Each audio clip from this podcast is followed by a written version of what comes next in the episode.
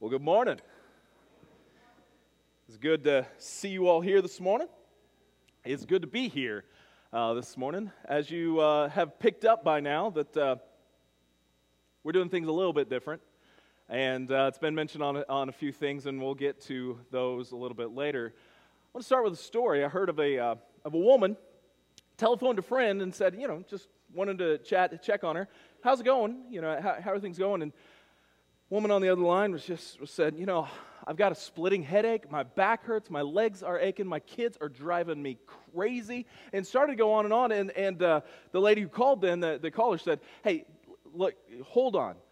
You go to your room, go rest. I will come over right now. I will pick up the house. I will make lunch for you. I will take care of the kids. And I'm even going to make dinner for Sam whenever he comes home so that you can just relax. And the, the, the woman all of a sudden said, kind of disgruntled, said, Sam? My husband's name is not Sam. To which the caller goes, Oh, no, I called the wrong number. I'm so sorry. There's a long pause. And the woman on the other line said, Does that mean you're not coming over? Today, we're going to be talking about service, and uh, especially service in, uh, in a broad sense. And I think a good definition of someone who's in service would be someone who would come over. They would come over even if it was the wrong number, because that's what people who serve do. And we know those people. We want those people around us. We love it whenever we have people of service that are around us. So today we're going to be talking about service for a little bit. Uh, and then we're going to, mainly because we're going to be recognizing and installing new deacons, recognizing all of our deacons, um, and uh, going through that. If you remember, when we first announced or first did this uh, uh process of getting more deacons, I did a sermon and I spent some time with the word diakonos, which is the Greek word where we get the uh, transliteration to the word deacon. And I spent some time on what diakonos meant, what it could mean. It was most often it's translated servant, sometimes it's translated minister, and sometimes it's transliterated as deacon. And so I, I, mentioned that this word is used in reference to Jesus. It's used in reference to the apostles. It's used in reference to men who serve, to women who serve, and also to all Christians as something that all of us should be doing. So, uh, since I spent so much time on that in the last sermon, instead of focusing on the who of diakonos, today we're going to focus on the what that actually looks like. What it looks like to actually serve. And I, and I can't think of any better example than to look at Jesus and how he served. He was the one guy that could be exempt from service, yet he chose to make his life all about service. So, real quickly, we're going to be looking at John 13. It's a very familiar story, probably to most of you. Uh, John 13 is where Jesus washes the disciples' feet. And it says this It was just before the Passover festival. Jesus knew that his hour had come for him to leave this world and go to the Father. Having loved his own who were in the world, he loved them to the end. The evening meal was in progress, and the devil had already prompted Judas, the son of Simon Iscariot, to betray Jesus. Jesus knew that the Father had put, uh, had put all things under his power and that he had come from God and was returning to God. So he got up from the meal, took off his outer clothing, and wrapped a towel around his waist. After that, he poured water into a basin and began to wash his disciples' feet, drying them with the towel that was wrapped around him. I want you to imagine this situation with me for a minute in any culture of any time period, washing someone else's feet would be considered one of the lowliest jobs. It doesn't matter if you're in ancient Israel, if you're in the time of Jesus, or even in a modern culture of today. That is one of the lowliest positions. Now, one of the big differences that we have now compared to that culture is in that culture, most people walked to go in, that was their main mode of transportation was walking. And their shoes were not the nice covered you know toe shoes that we have with socks and, and all that. They wore sandals. And as you can imagine going from hither to thither you're going to get probably more than dirt on your feet. You're going to get where all the other the animals passing by, everything else, you're going to be kicking that up and it's going to be on your feet.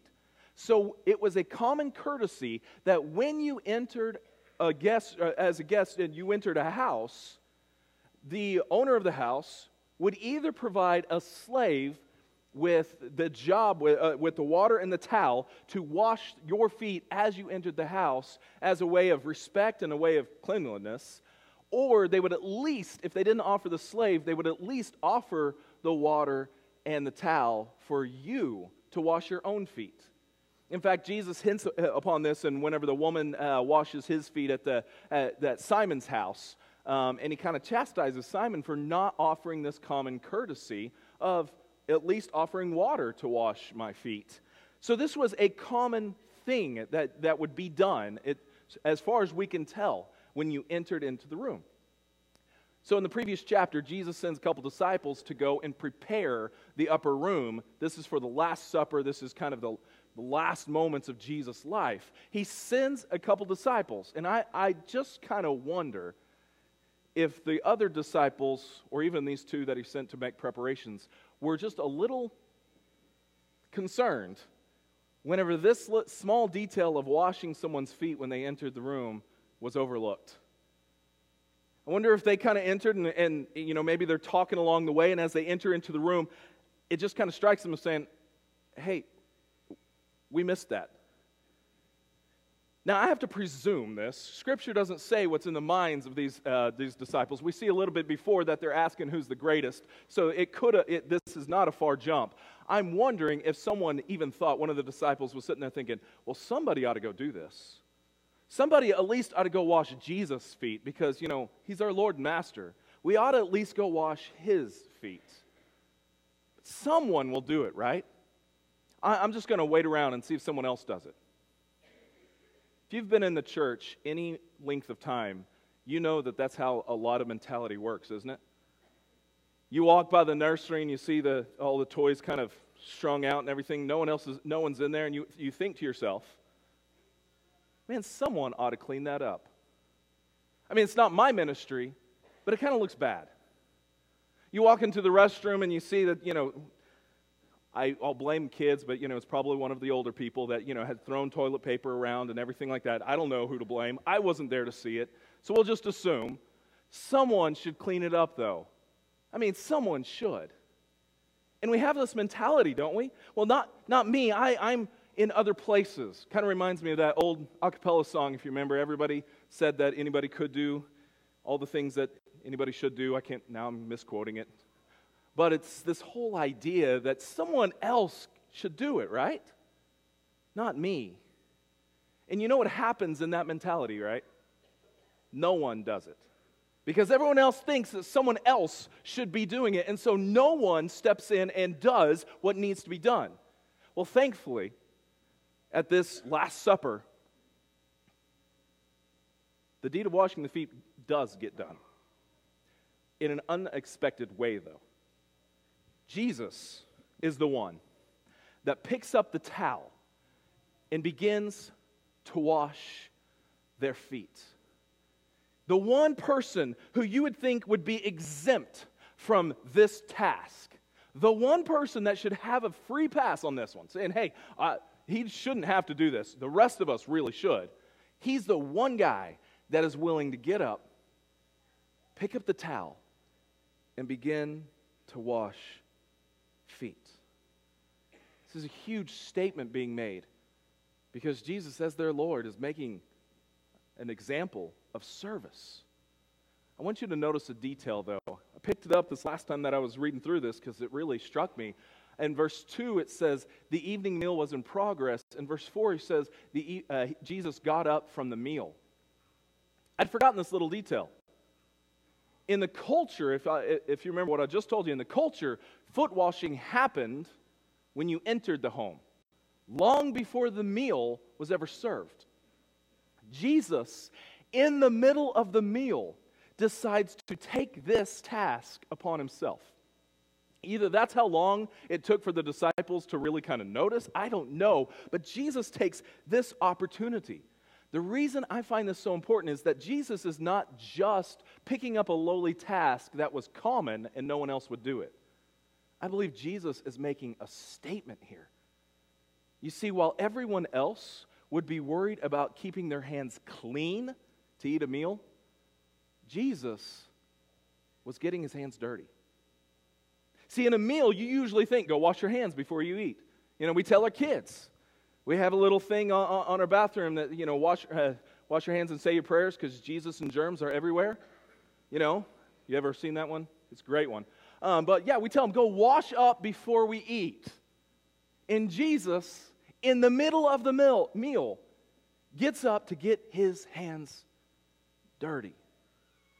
I believe what Jesus is demonstrating here is an example of what it really looks like to serve.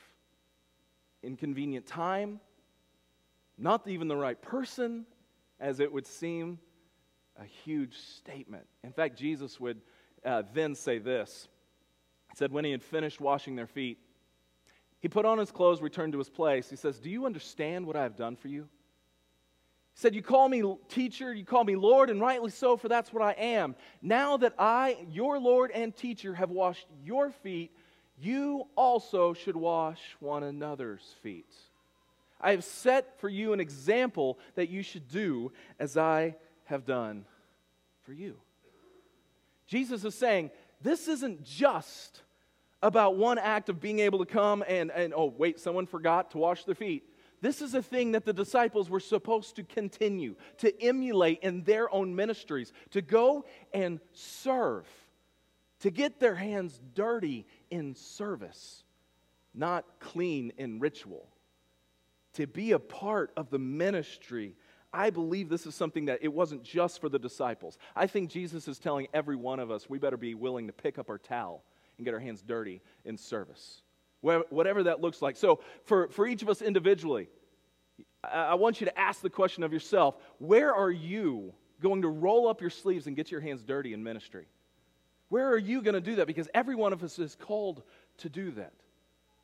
This morning, we've ha- we have a group of men that have answered that call of where they're going to get their hands dirty in service. We have a, a, a, selection, a few uh, new deacons, but we also have deacons that we're going to recognize this morning in, in, the, in the service of where they are getting their hands dirty and need some help getting their hands dirty in the service. So I'm going to turn it over to Keith. And uh, elders, if you'll go ahead and make your way on up here, and then deacons will.